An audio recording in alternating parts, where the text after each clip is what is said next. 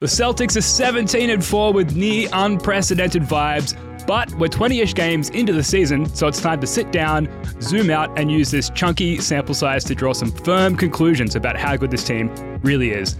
Spoiler alert, they're pretty damn good. All of that next on First to the Floor. Going to be first to the floor here, and it was Marcus Smart as he usually is. That's not the first time we've seen a superstar in green and white sacrifice the body.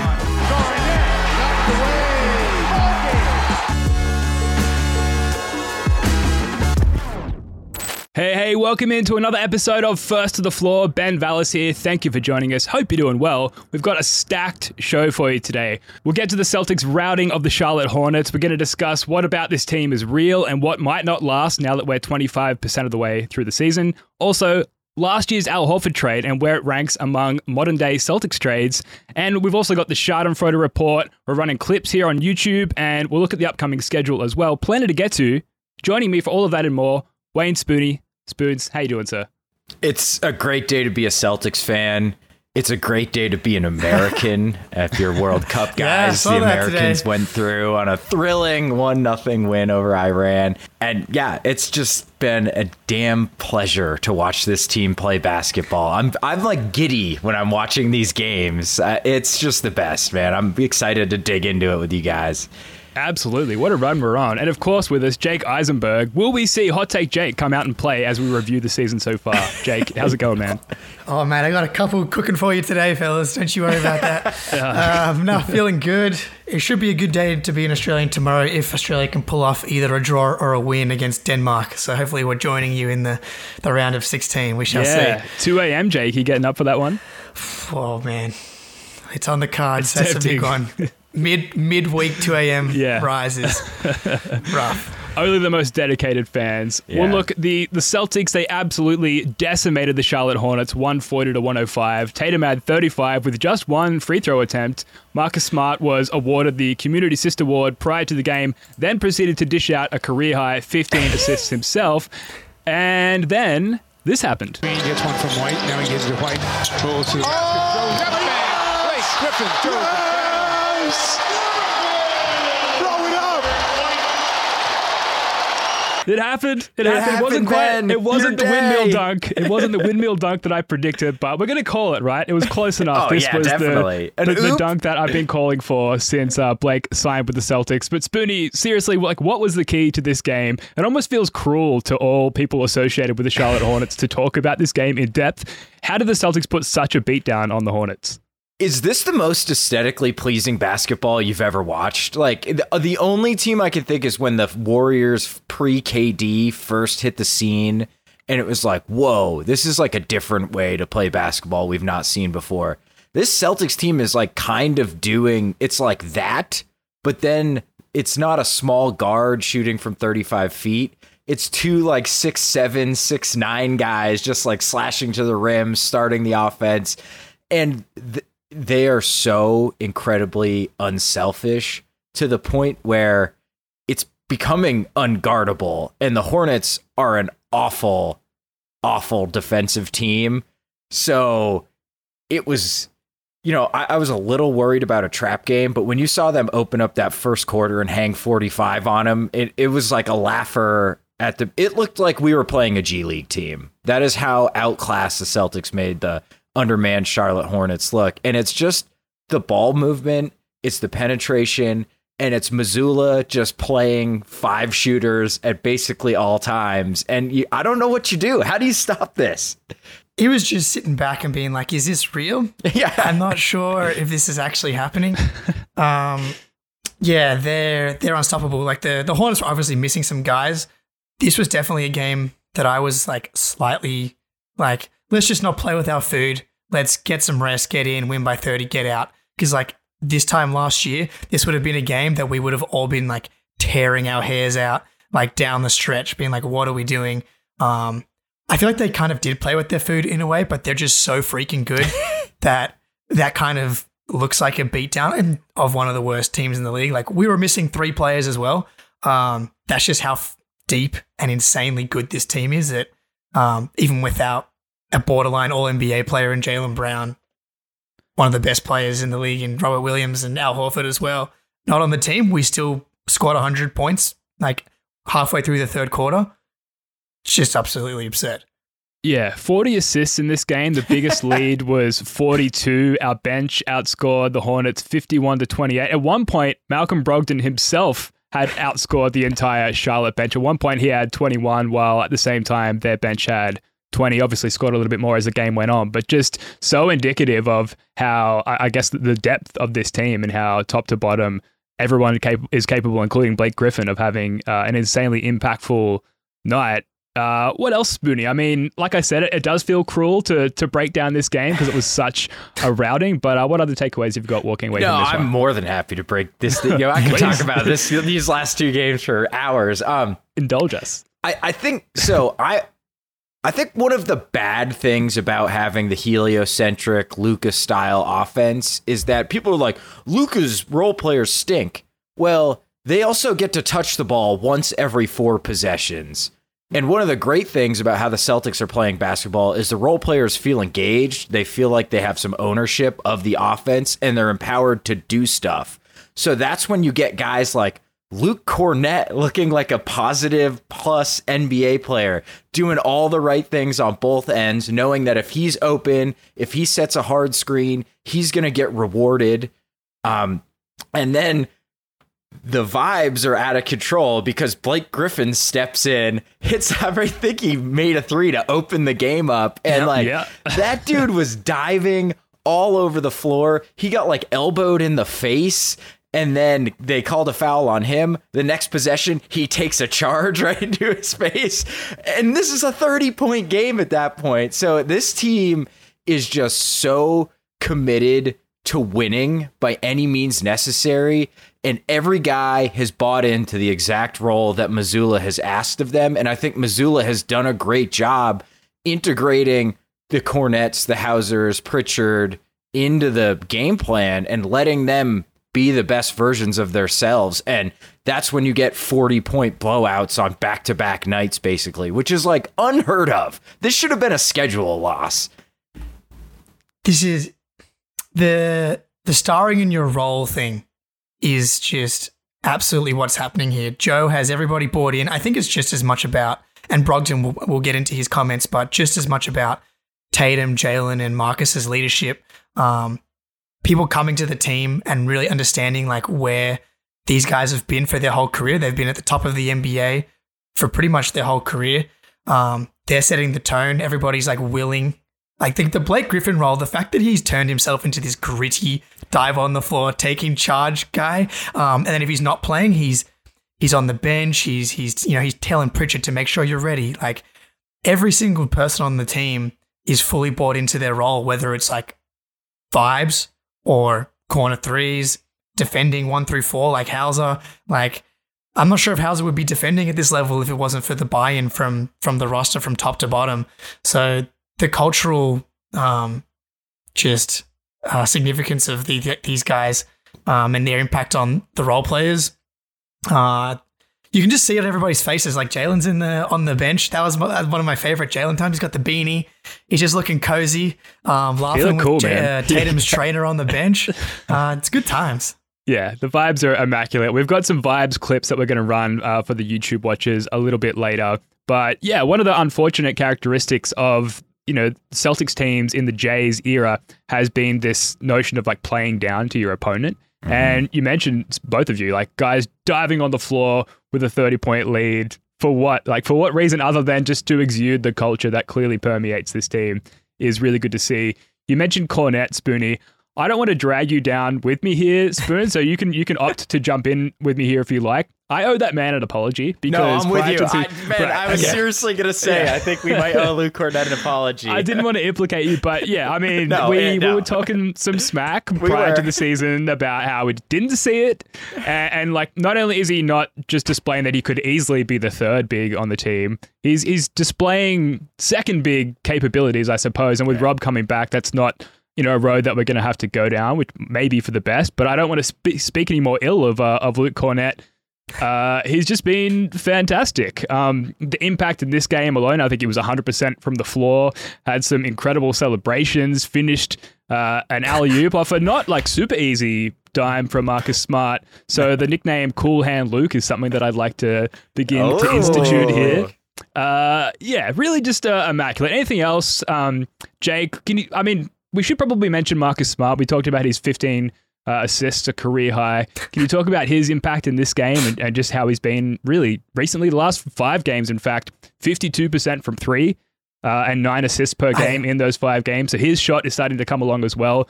Uh, with Rob not yet back in the roster, we don't really have anyone that we're trotting out there who's not a three point threat, which is insane. Um, but yeah, Marcus Smart, Jake, what are your what are your thoughts on the vibes Smart's bringing? Yeah, even Marcus's three point shot is turned into an elite 40% shooter all of a sudden.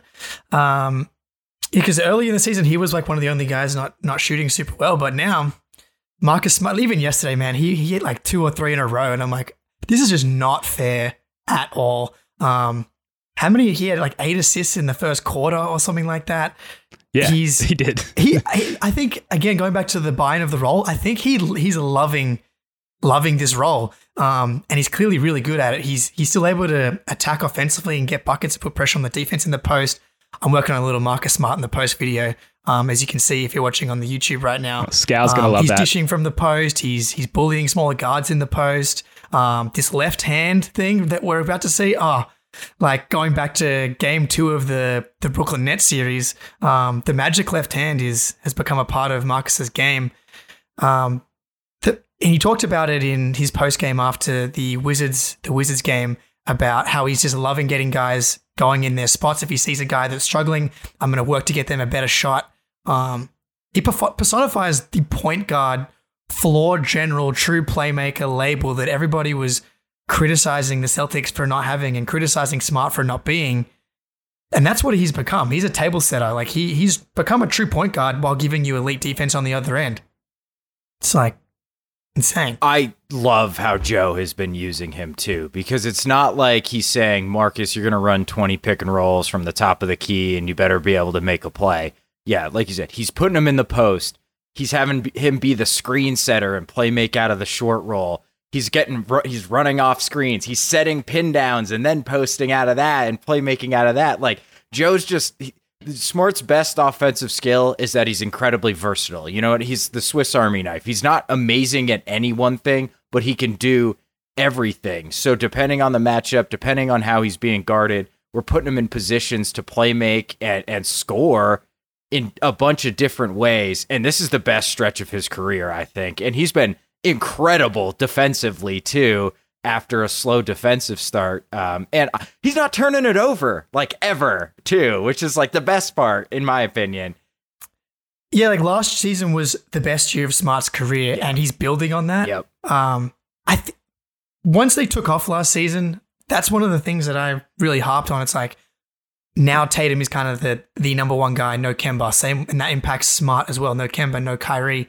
These guys, it was kind of the first full season in like these roles and to come and now they're building on it again. Um, so they're going from career year to career year. I mean, it just gets better and better. It really is just a good time. I think you can tell yeah, if you're wa- if you're watching on YouTube so or even if you're listening on the Celtics blog feed, like the sound in our voices, the apparent glow in all of our faces. Like we're we're enjoying ourselves, and we just potted through the whole you know recent finals run as well. So uh, the vibes are high, um, top to bottom. The team, the media, whatever we are, the vibes are good. uh, a post game quote from Joe Mazzulla on Marcus Smart. He said. He's always brought it defensively.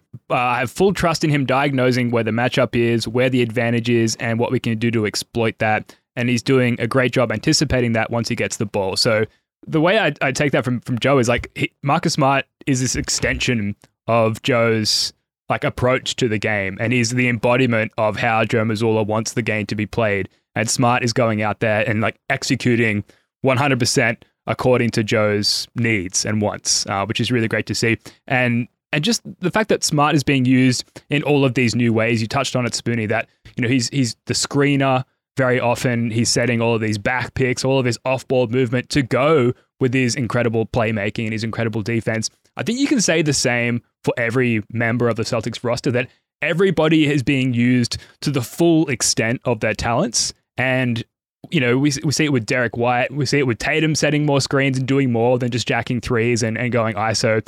Everybody is being used in this sort of very fundamentally sound way that is just makes it. I think Z Gamer called out in the chat before, like look out, Spurs beautiful game basketball. It's very similar to that, and it's really really um good to see. I'll ask one more time, guys. Anything else to get to on the Hornets game before we move on? We've got a lot to get to here. No, but you did remind me. Me and Speedy did a podcast like it was before the Rob injury, before the Gallo injury, and we were doing over unders. And I was like, "This is revenge season. They're going to win sixty two. So you talked about the Spurs beautiful game revenge. I'm going to go back and find that now, um, and that's going to be my thing that I uh, I- stand on because I feel proud. I don't remember how Clip it. many. I don't remember exactly the number of wins it was, but you said that they're going to win X number of games. I think it's going to be like the Spurs, and we were like, "How many games did they win that Yeah. season?" And we looked it up, and Jake had hit that exact exact, number. yeah. So it was dead on. Yeah, that might have been low for the way this team is playing. they might win seven. No, I mean not really, but this is incredible, man. And no, I got nothing else. This is just so fun.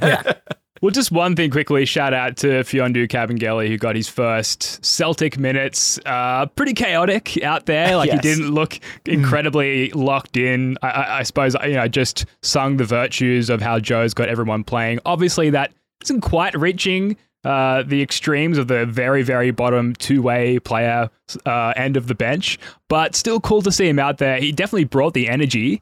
Um, any any Kabengele takes from the the very small sample size that we saw? Um, I feel like maybe Brad knows more than we do. Again, when we were sitting here being like, "Where's Kabengele?" and he's like, "Well, he's he's like not good enough to Yeah. play yet."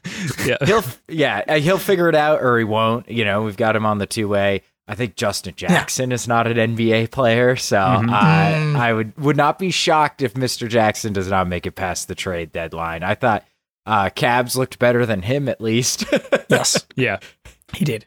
So, one thing very quickly before we get to our what's real, what's fake aspects of the team at the 20 game mark or the 21 game mark or wherever we're at, Joe and I did a podcast prior to the beginning of the season and we talked about Jayson Tatum and how he compares to his peers in that top echelon range. So, like Luka, um, Giannis, Steph Curry.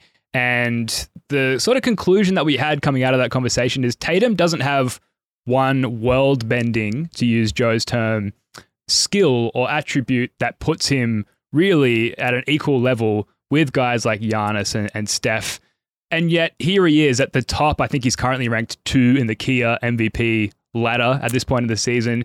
He's clearly Terrible part of that conversation. He's absolutely at the table with those guys. So my question to you guys, Spoonie, we'll start with you, is like what is Tatum's one, if not more, world bending skill that like has him deservedly sitting at that table with those guys? okay i've got two answers here i think he's shooting terrible on them but his pull-up three is the weapon that he bases his entire offensive game off of. And while he's not making them right now, he has made them in the high 30% in incredibly different difficult attempts where defenses are trying to take that shot away from him his entire career. Um, so I think he is defended like an elite pull up three point shooter. It's because he is. He's had a little slump to start this year, but every year he ends the season in high 30s on pull up attempts, and they're always by like B ball index. He's always graded out as having the most difficult three point attempts in the entire league. So if he's making high 30s on those type of attempts, that is an elite world bending skill. And if you look at his dribble moves, most of them are him faking to get into the three point pull up. The guy jumps out at him, and then that's how he's able to go by people because he does not have a super fast first step. So I, I I would disagree with you and Joe, and I think I wrote in the comments of that Oh, yeah. YouTube uh, that I disagree because I think his pull up three point shot is world bending. He's not Curry, but he's going to go down as maybe the best, one of the best shooting forwards of all time. So, and then second, there's something to be said about not having a single weakness on the basketball floor. Come on, Spoon. All right, go ahead, Jake. I'll just shut up. There you go. Great segue. Yeah. go ahead. Uh, I mean, yeah, I I, I actually kind of do lean with there isn't one otherworldly. I think when you're talking about Steph, Giannis, like they are going to end, you know, top 10 all time, top 15 all time. Maybe they're, you know, maybe Tatum does get kind of into that rarefied air if he just like keeps getting better and better. But, you know, Steph Curry, significantly by far the best shooter of all time. Giannis has a, you know, ability to put pressure on the rim, um, you know, and be like Shaq. Um, I'm not sure Tatum has anything quite like that. The pull up three when it's working though, you're right, Spoonie is like just as unstoppable as anything else because no one can no one can block him even from a standstill. But when he's you know doing the side steps and and twirling around and hitting them in Hassan Whiteside's eye, um, that is unstoppable. But yeah, the the lack of weaknesses, you know, when you compare him to Curry's defense, it's not comparable. It's all defense level defense. You can't hunt him. Same with Luka, who has otherworldly playmaking. Giannis can't shoot free throws um, and can't shoot in general, whereas Tatum is an elite shooter for um, for any player, um, and especially any player at his size. Um, maybe something that is getting closer to otherworldly is the rim attempts and the rim finishing and the free throw drawing, which I know we're going to get to a little bit and what's real and what's not real. But Oh, yeah. um, he's finishing better than the than Giannis at the rim this year, and the attempts are up significantly. And he's 24 years old, and these things just keep getting better. So I think maybe that is something that I've always personally thought is kind of something he hasn't believed that he can make something that's otherworldly. He kind of has struggled to make the mind shift from the skinny, lanky kid to like, oh, I'm actually bigger than pretty much everybody else on the court except for Giannis whenever we're playing anyone. Uh, yeah. Yeah, you guys both just touched on it, but I I think that his elite world bending attribute might just be the absence of any exploitable features of his, you know, uh, dimensions, I'll say it, and his game. Like he, he can't really be attacked. Uh, he can Yeah, shoot, he can drive, he can pass. He's finishing these crazy, like off balance floaters, which uh, similar to Marcus Smart's no, no, yes threes. Like sometimes Tatum will get in there and chuck him up, and you're like, "That- there's no way that's even going to hit rim. and then it like doesn't touch the fabric of the net. It just very cleanly splashes in. And so, yeah, the fact that he can't be exploited, there's uh, several other top tier players that, you know, in certain playoff situations, like have to be pulled out of the game. And then, you know, I'm not associating these two guys with that comment, but guys like Luka, who you can attack, he's a, you know, somewhat of a, a liability defensively. Giannis, who I- I think at this point his three point shot has improved, but you can absolutely sag off of him defensively. Like they oh, have yeah. exploitable attributes to their game. I don't know what Tatum has in that realm. And then further to that, just his reads. I think he is an elite uh, like basketball IQ and reader of the game. And Joe Mazzulla and everything we've talked about already about Joe in this podcast really sort of features that aspect of Tatum's mind perfectly. So I, I, I think that there's maybe a little bit more nuance to the elite aspects of his game, but they're absolutely there. He doesn't get enough credit for that either, Ben. I think yeah, we never hear people talk about Tatum's ba- other than Scal. He's like the only guy that talk about Tatum's basketball IQ. Like you never hear Doris Burke on the national Yeah. broadcast. There, it's always like he's doing a better job passing. Like mm-hmm. that's what they talk about. But that dude reads defenses. He, I, I'm writing about this for Celtics blog, and it's about his fourth quarter decision making. He has an over three assist to turnover ratio in fourth quarters this year. That's That's absolutely insane. absurd. Yeah, Jeez. that is Absurd. crazy. Yeah, it's 3.14. Like that and that's when defenses get tight, everyone's playing harder in fourth quarters and that's when he's becoming at his best. So, yeah, that's a honestly no one talks about that, Ben, but you're spot on. That dude knows basketball on both ends too cuz he's amazing as a help defender, which means you have to be elite at reading the other team's offense in order to be a good help defender. I think a part of that is just the social media aspect of the game for fans. And like, you're never going to see NBA on TNT tweet, like, look at this sick read from Jayson Tatum. Like, let's slow down this epic read and appreciate that. anyway, And his, uh, his game isn't super flat. Li- Like, you know what I mean? It's like he gets to the rim and lays it up or puts in a floater or hits an open jump shot. You know what I mean? It's not like Ja Morant. Some Ja. Yeah. Yeah. yeah. Yeah, it's crazy. Like he's he's a big guy. I could talk about his dimensions all day, but he's not like a he's not a super above the rim player. Although he can throw it down when he needs to. Uh, just look at that dunk on LeBron from his rookie uh, playoff season. Yeah. Guys, let's let's get to the meat of this podcast. We're 21 games in. Precisely. Here's a look at some of the stats so far through 21 games 81% win percentage, equal to 17 and 4. 49.6% overall shooting, which is crazy. 40.3% from three, the best in the league. Obviously, the number one offensive rating, which is at 120.9. The Suns are in second place, way down at 115.9. Number one net rating, number one assist to turnover ratio, fourth in turnover percentage, first in true shooting at 64%, and we're even sixth in defensive rebounding, which I think is, um, or defensive rebounding percentage, I should say, which is pretty good given the concerns we had early on in the season. So, guys, I ask you, what's real? What's fake? What that we like is likely to stick around, and what that we've had the pleasure of enjoying thus far is likely to fizzle out as the season matures. In no particular order, and I'll kick us off here. Literally, the best offense of all time is what the Celtics have at this current moment. Uh, is that real or is that fake? I don't know, man. It's really hard to figure out if if this is sustainable or not. Um, at like the best of all time levels, but it doesn't feel like they're doing anything super complicated. Nothing feels difficult. It's just like everybody's bought into screening, cutting, passing, and the, the, the Celtics have so many guys that can create advantages across the roster. It's just like Jaylen, Jayson, Derrick, Malcolm, everybody can beat their man one on one, and then everybody's a high level shooter. Like the the biggest questions is is Derrick White's three point shot this improved? Is Al Horford's shot this much better? But at the same time, Jaylen and Jayson's three point shot are like significantly below their career averages and they shoot the highest volume of threes as well. So if that comes back up, I, I would be shocked if they don't end the season with the best offense in the league. So if you if you filter last season from January to April, they're the second best offense in the league. Um, people like, and it's hard to get the visions of the Miami and Golden State series out of your mind where they they they couldn't score and they they kept turning the ball over. But now they've kind of fixed the turnover problems and the shooting's gotten significantly better across the board. Like you're playing guys like Hauser and, and Grant Williams continues to be a good shooter. Al Horford's just become a shooter now. Like he just takes most of his shots from the the willingness to take the shots and the Mazzulla ball philosophy of just take the shots that are available to limit the turnovers. Like it works. Um, And make all of them. yeah, well, maybe- that helps. just make all of them as well. Um, I think I saw like they're sixth in wide open and fifth in wi- in open shots. So like the quality of these shots and they're all catch and shoot.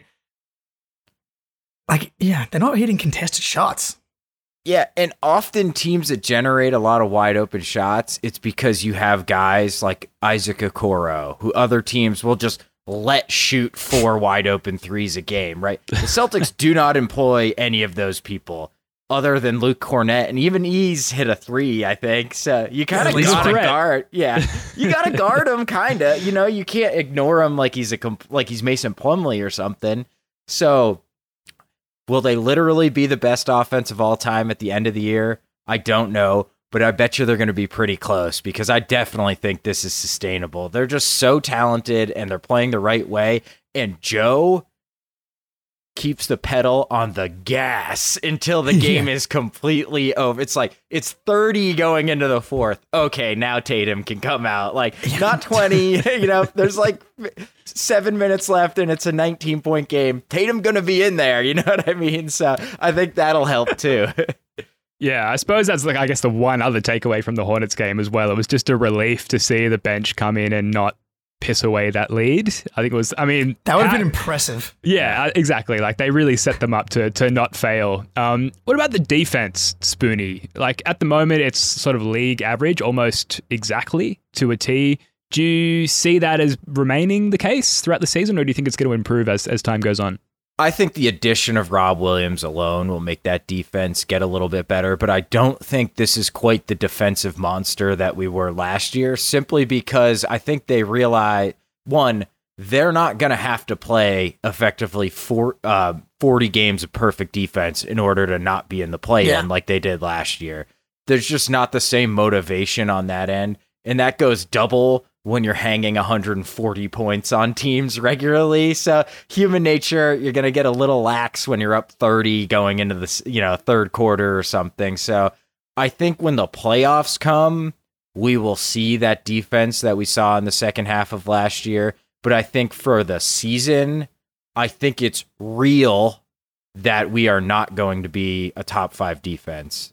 Yeah, I think statistically they might not get all the way back up to that top five spot because and a lot of the fourth quarter numbers on defense looked pretty good, and then they they blow out these teams, and then the bench comes in and gives up like a big quarter. Like the I think before the Wizards game they were top ten in fourth quarter defense, and now they've dropped out of the top ten.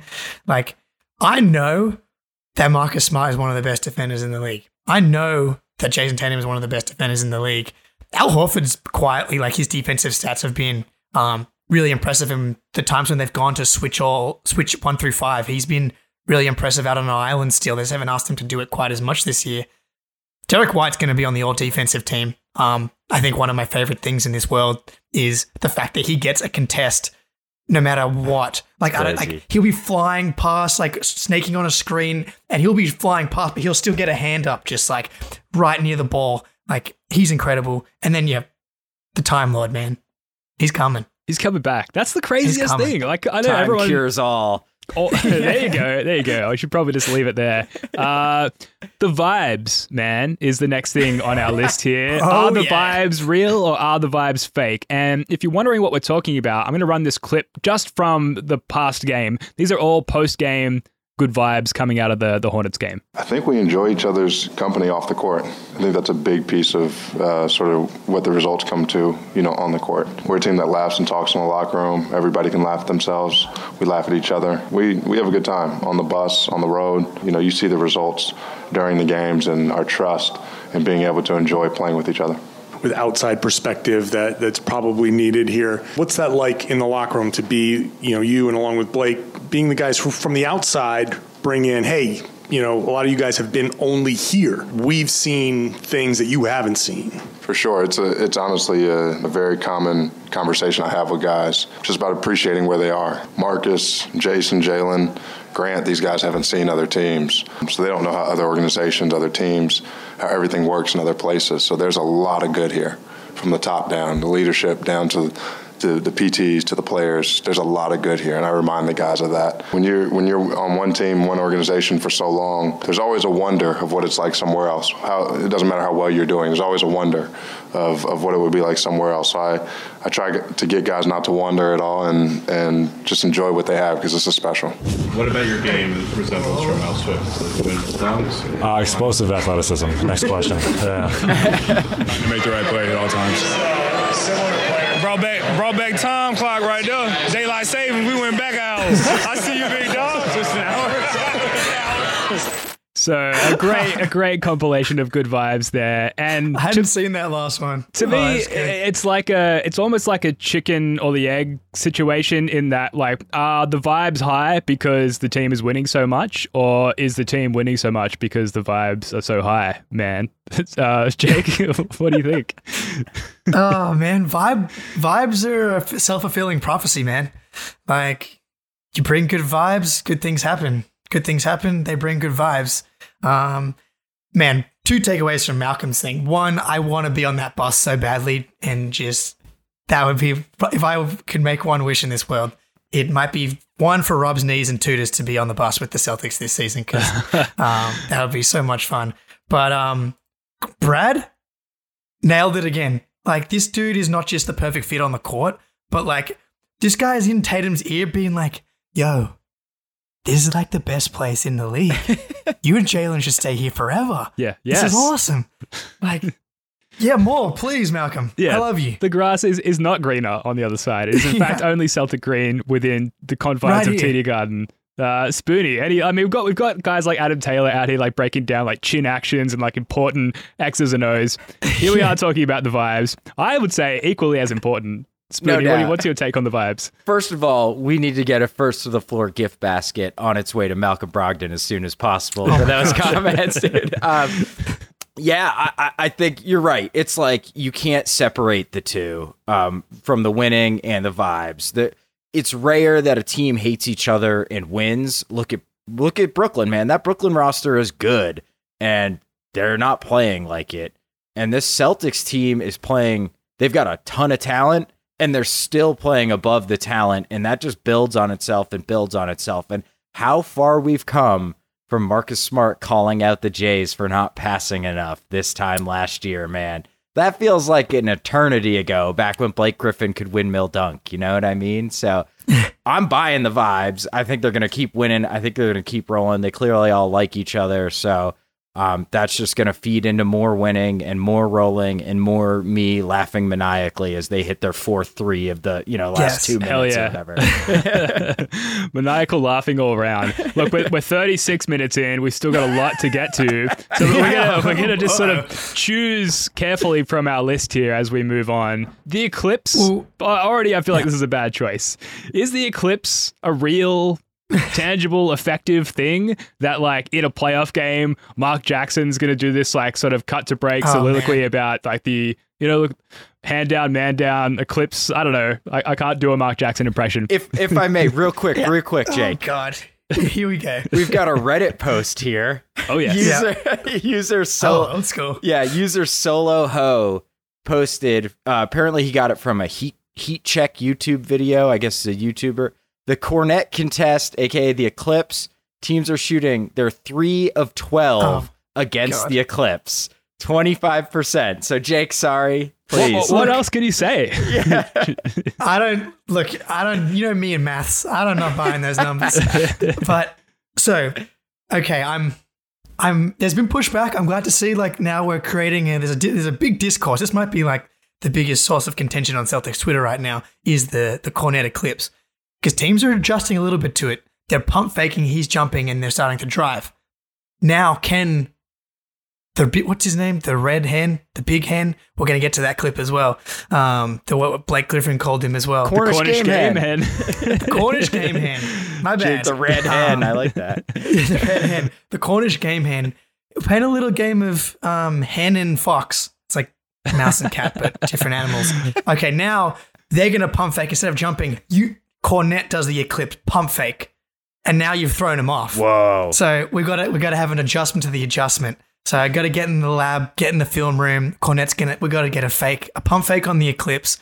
Um, yeah. So it's like the meteorology uh, kind of gets the eclipse wrong. Everybody's outside at a 9 p.m. Psych. It's actually tomorrow.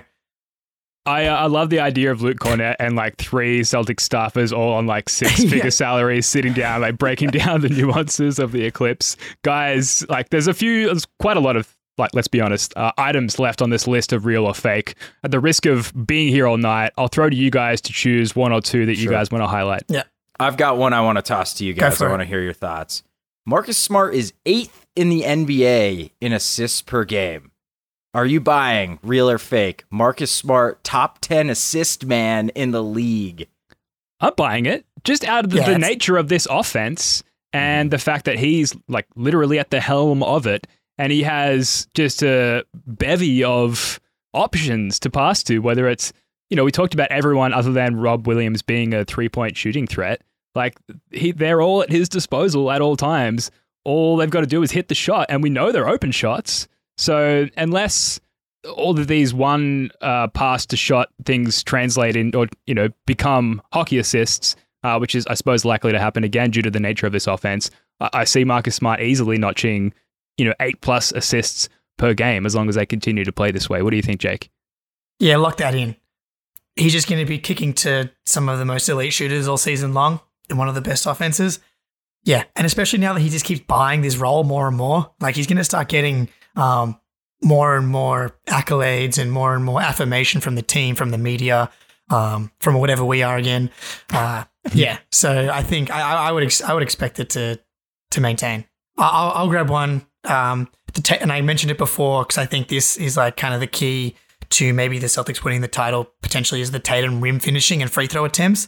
Like if the three point shot isn't fit falling, um, if he's able to maintain a, like a high twenties, low thirties points per game on high efficiency by getting himself to the rim and finishing at a high clip and getting and drawing fouls at a high level. Because right now he's shooting uh, seventy six point one. Last year was sixty eight percent. Um, he's shooting better than Giannis at the rim this year. Uh, 8.5 free throw attempts, eighth in the league compared to 6.2 last year. Um, I buy the free throws. Um, I'm not sure the, the finishing stays that high. Like it's come down a little bit from where he was at, like 80 plus percent. Um, absurd. But he's he's he's clearly worked on it. Like he's getting lower uh, on his drives to the rim. Um, I would say the wrist looks healthier, but it doesn't really because it's wrapped in cyborg tape um, on the left wrist. He mostly just finishes with his right hand anyway. But, um, but yeah, he's he's just playing through contact better, and, and his body positioning and control has improved. Substantially less threes per game, scoring substantially more points per game. Tells you everything you need to know about how good he is around the rim. And that three point shooting is going to come. Like the the slow starts for Yeah. Tatum, you know, thus far in his career have all been, you know, centered around really his his shooting from deep. And he's just added elite rim finishing to his game, uh, which has negated the slow start. And yet we're still seeing that with his three point shootings. That is going to come along. Historically, that's been the case. And then, like, what have we got there? You know, like we talk about this, they're doing all of this without Rob Williams. Like, we're also doing this without Tatum shooting even his career average from three. So that's going to come back at some point. Uh, and that, for an opposing fan base, must be absolutely terrifying. I think I don't know if the he's going to stay at 76%, but I think one the lack of take foul means he gets a lot more like easy runouts and easy layups, so that's going to obviously improve those restricted area numbers. Um and two, I feel like he's getting more separation and he's doing a lot better job of like using his body and the rim to avoid shot blockers and avoid contests and there's a lot less of the just kind of flip it at the rim and hope I get fouled. It's and Jake, you were hitting on that. That you both were that he's finishing to finish, not to get fouled. And coincidentally, that's also how you get fouled um, when you uh, finish through contact. So. Uh, I'm buying that it's an improvement. I don't know if he'll be quite at this nutty 76% number. Definitely buying the the increased free throws as well. He's just so big and strong now that teams almost have to foul him, and he's so good at at just getting to his spots and getting you out of position. I mean, man, he's good. it's crazy how good he is now.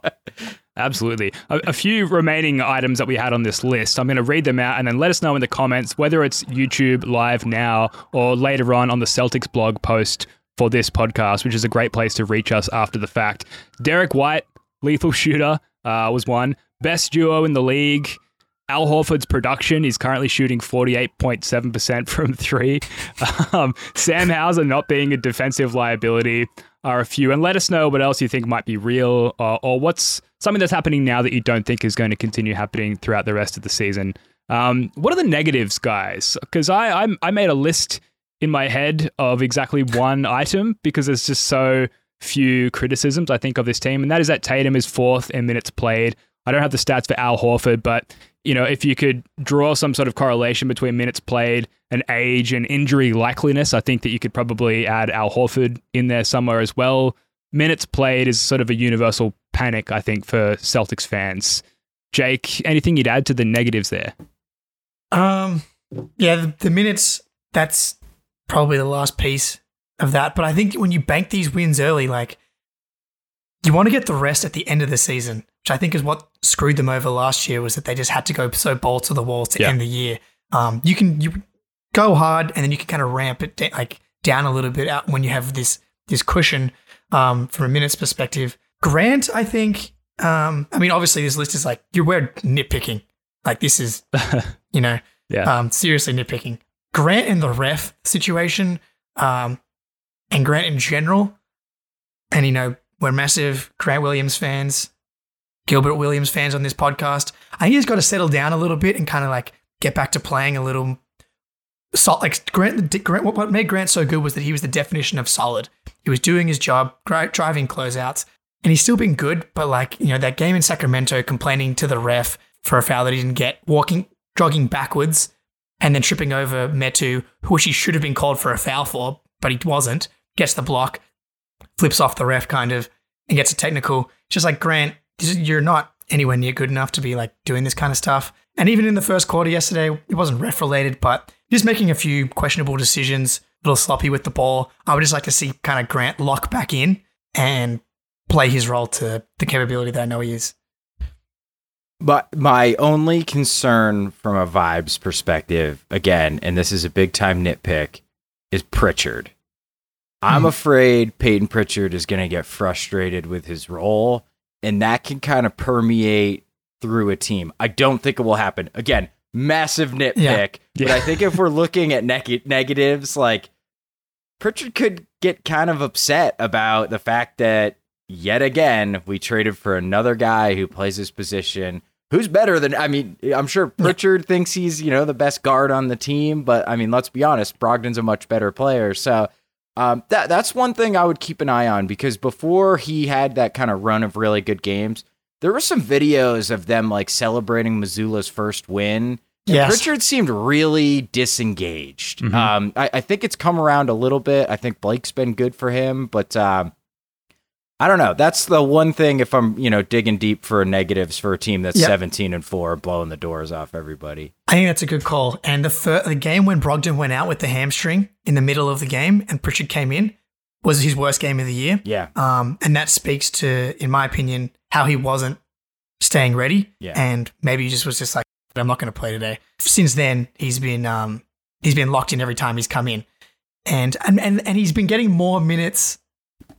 Even even when Malcolm and the other guys have been healthy, like in the in the Bulls game, we were kind of calling for him to come in and change the change the vibes. And in the Kings game, him and Kornet came in. Like when you just need a little bit of an energy boost, I think he's kind of figured out what role he needs to play. And it's like, okay, I'm going to crash the defensive glass, the offensive glass. I'm going for turnovers. I'm I'm pushing the pace. I'm launching from deep. Um, I'm going as hard as possible in every facet of the game as I can. And and that could happen at any moment. There is one other negative that I want to highlight here, and no one's talking about it, uh, but there really should be. There needs to be more of this in every Celtics game. Green gets one from White. Now he gives it to White. We'll see.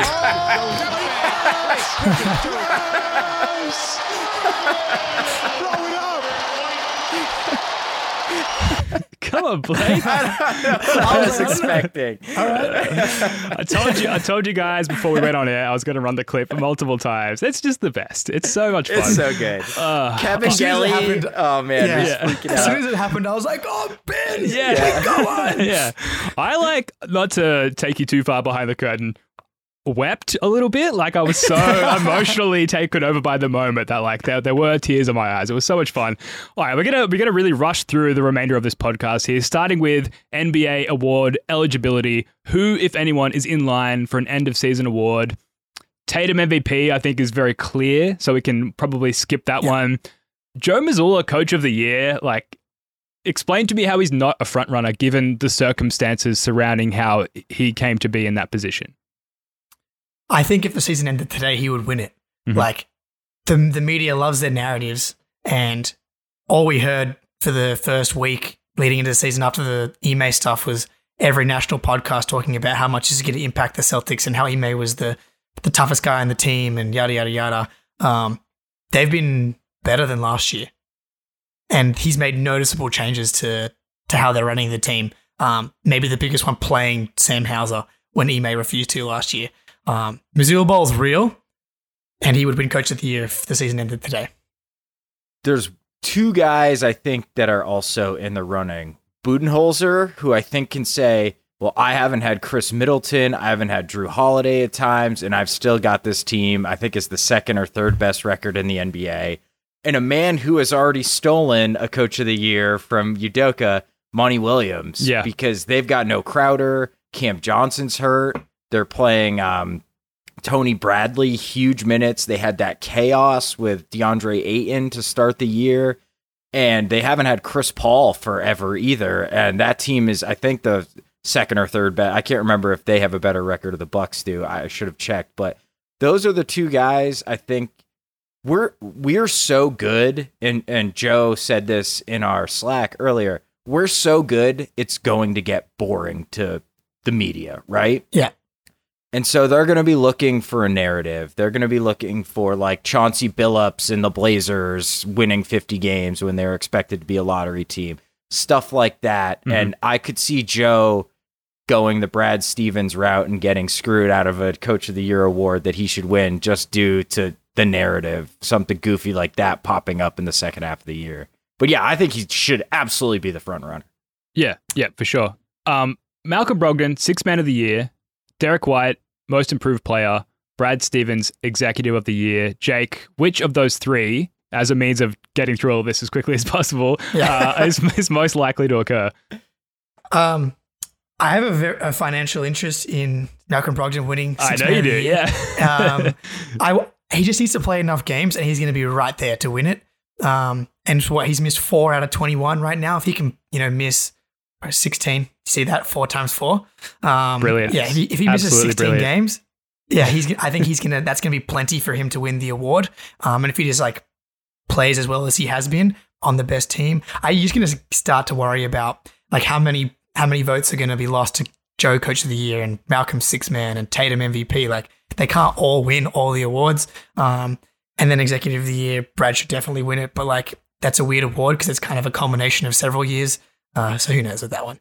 I think that I, I could see Brad getting the executive of the year. Um, but yeah, Malcolm's probably the most likely. I just threw White most improved on there just because of his shooting is so absolutely ridiculous. But if you look at his like career numbers, he's actually lower than them all. So that's probably kind of a dumb suggestion by me. But Certainly the uh, Celtics' most improved player, I, would, I would argue. Yeah, yeah, he's been he's been incredible, man. But yeah, I'd say Malcolm six man of the year, right behind it, Brad executive of the year, and then a distant, distant last is White MIP. I had a look before we did the pod, and uh, Malcolm Brogdon is currently leading all bench players in points and assists, I believe, and he's like That's top seven in rebounds as well, which is crazy. But Brad Stevens, executive of the year, segues nicely into our next point, which is ranking the Al Horford trade. Which Jake, like, I'll, I'll allow you to take over Okay. here because you, you sort of put this forward for us. But just to sort of summarize the situation, so obviously prior to the 2021 22 season, the Celtics trade Kemba Walker and the $73 million remaining on his deal and a 2021 first round pick, which I believe ended up being Alperen Sengun, to the Thunder in exchange for Al Horford, Moses Brown. Remember how excited we were for Moses Brown, and a 2023 second round pick. Is that the number one all time trade in the modern era? And I'll, I'll set the bar at the modern era as like post Nets trade. It's It's close, it's right? close. It's close. It's definitely close. Um, yeah, the other one for them from a Celtics perspective is Tatum for Fultz um, on draft day. That's pretty huge. Yep. that's pretty huge. But that, that that's a, depending on who you kind of like listen to, like how much of that was like we were going to take Tatum at one anyway if they if they said they were going to take him. Mhm. Um, but th- as far as like most impactful in like the past five years across the NBA goes, like it's right up there. Um, I think you have to give the teams that made big trades and have won a title the edge. So like the Anthony Davis trade, I think's right up there. Um, it's just that the Lakers decided to get rid of the championship roster after they won the title for some reason. Mhm. They decided to get rid of KCP, Kuzma, and Caruso, who are all playing awesome on their respective teams. But the AD trade, fantastic. Um, Kawhi getting traded to the Raptors for DeRozan. Um, the fact that they won a title and now are kind of like still kind of fringy contenders and probably will be solid for the next five, ten years. Um, very impressive. Um, the Jrue Holiday and Andrew Wiggins trades are kind of the same in that they're like kind of the third best player on the team, but they have won titles. The Bucks have won a title. The Warriors have won a title. Now I think you get right. It's like Horford's kind of right there. Like you think about where the Celtics were in the season where they were the seven seed um, and lost to the Nets in the first round with Tristan Thompson and Daniel Theis as their as their double big lineup. Um, all respect to Daniel Theis, he was a starting center on a conference finals team, which is still absolutely mind blowing. Who's not getting any minutes for the Pacers, by the way, which It's a crime. pisses me off. Um, Yeah, But then it's the like-. Yep. yeah, well, look, who knows? Um, Chris Paul to the Suns and Al Horford to the Seas, I think, is an interesting argument. Obviously, Suns fans would say you they've he took us to a new level, winning sixty plus games. They haven't won a title yet, and he hasn't proved that he can actually make it through a playoff run healthy. Whereas Al Horford is still a bit younger um, and had the best playoff run of his career last season, and is kind of still playing at an elite level. Um, the PG for SGA trade, uh, the Clippers are going to lose that trade. Like SGA is going to be better than Paul George. Like he might already be better than Paul George at his peak if he finishes the season like this. Like, it's absolutely absurd what SGA is doing.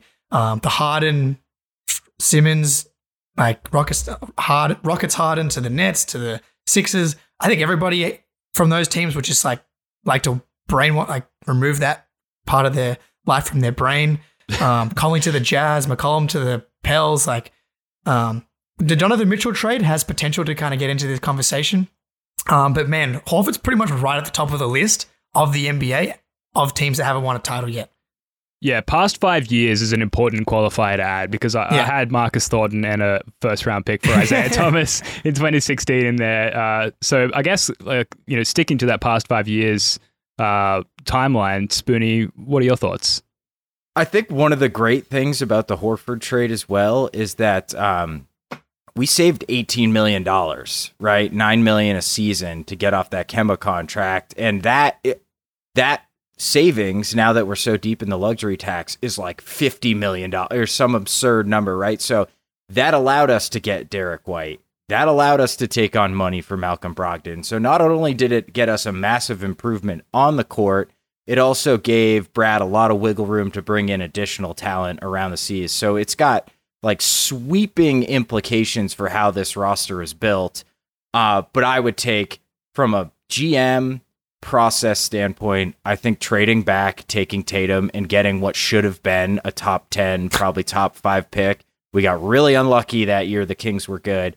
That is like a GM masterclass, in my Mhm. opinion. Like, that is such a genius trade that worked out so so very well except for the fact that we took langford uh, but otherwise what Oh, a trade Yeah, process over results. as yeah Brad exactly incredible process on that one But then package Langford, I believe. Correct me if I'm wrong. My memory Yeah, is a little Derrick White, fuzzy. baby. and Josh Richardson for Derrick White, who's Right, now yeah. like playing like some sort of hybrid of Tracy McGrady and Ray Allen. I, yeah. Slight But better. over exaggeration. Yeah, but better. A better course. defense.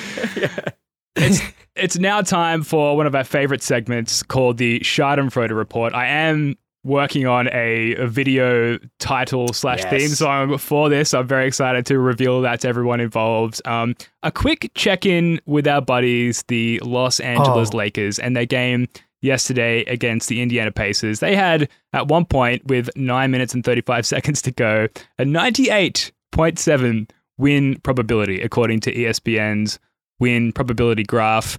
Uh, Russell Westbrook was dancing and taunting as the Lakers went up 17. I've got a clip to demonstrate exactly what I'm talking about. Urging in charge right now. Look at Russ. He's having too much fun, isn't he? Oh, pass it! Wenyon! Russ, do your thing! Come on, do it! And play the crowd, Russ. Play to the crowd. And then this happened. Lead, short, tip, taken. Halliburton. Halliburton. This is to win the game. Indiana wins it. Rolling on the floor is a successful Nembhard. Whoa, you love to see it. Uh, rookie Andrew Oh, man. Nembhard hits the game winner over the outstretched arms of some guy named LeBron James. Uh, the Lakers fall to 7 and 12, 13th in the West, and we, we do have them coming up on our upcoming schedule, which we're going to get to very soon.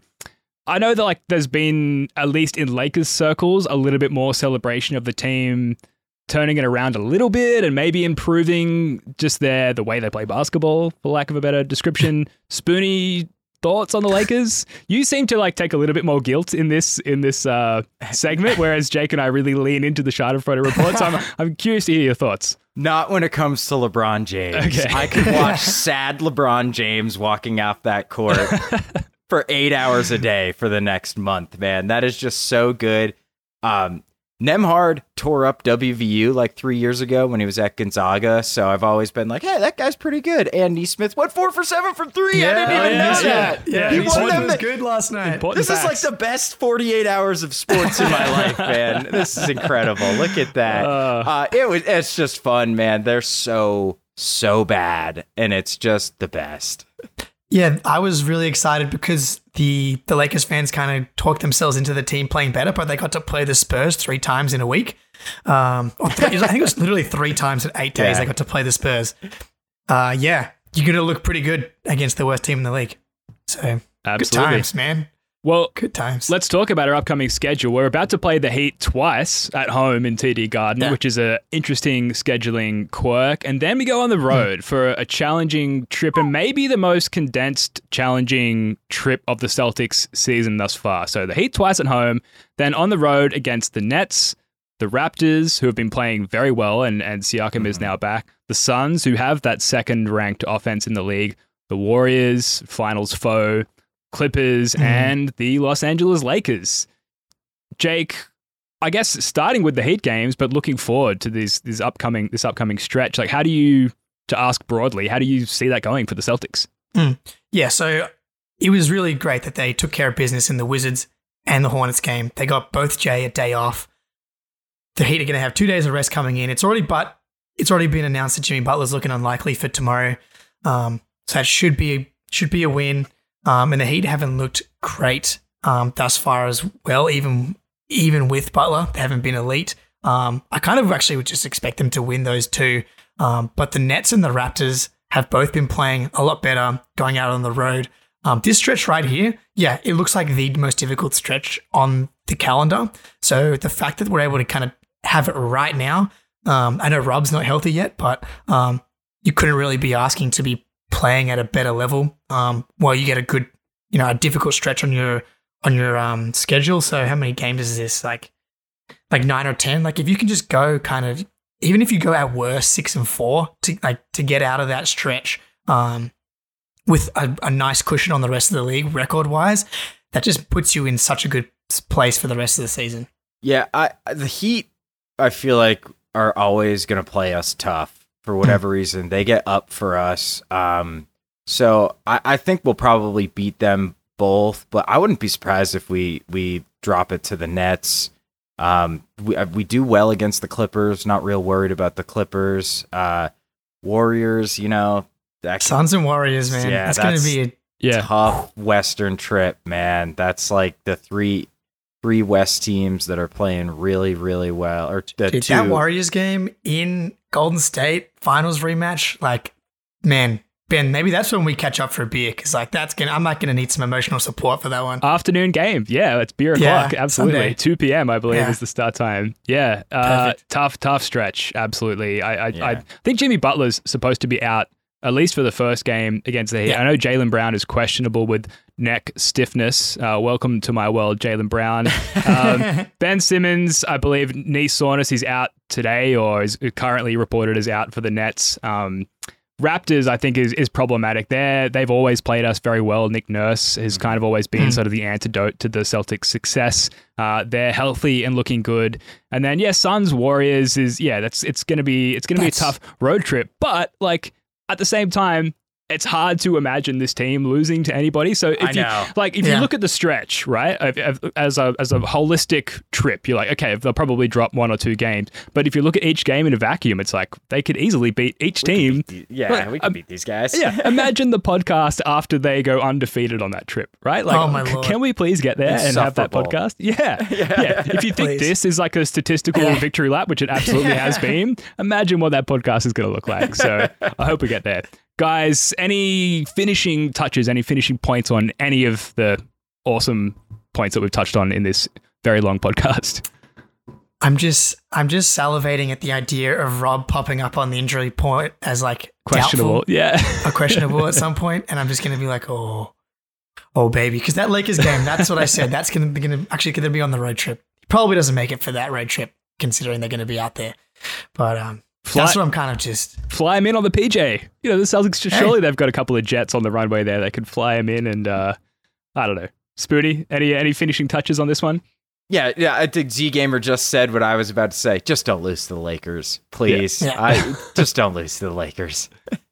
Uh, absolutely, I agree wholeheartedly. All right, that is going to do it for this one. Thank you so much for joining us. Our buddies over at Green with Envy are going to be back with another pod uh, on this feed on Thursday morning. We'll be back on Friday to close out the week. In the meantime, leave us a review, rating, subscribe on YouTube, all of that good stuff. Spoonie, Jake, love your work, guys. Thanks again. Thanks, Ben. Cheers, mate. Okay, see you next time. Go Celtics.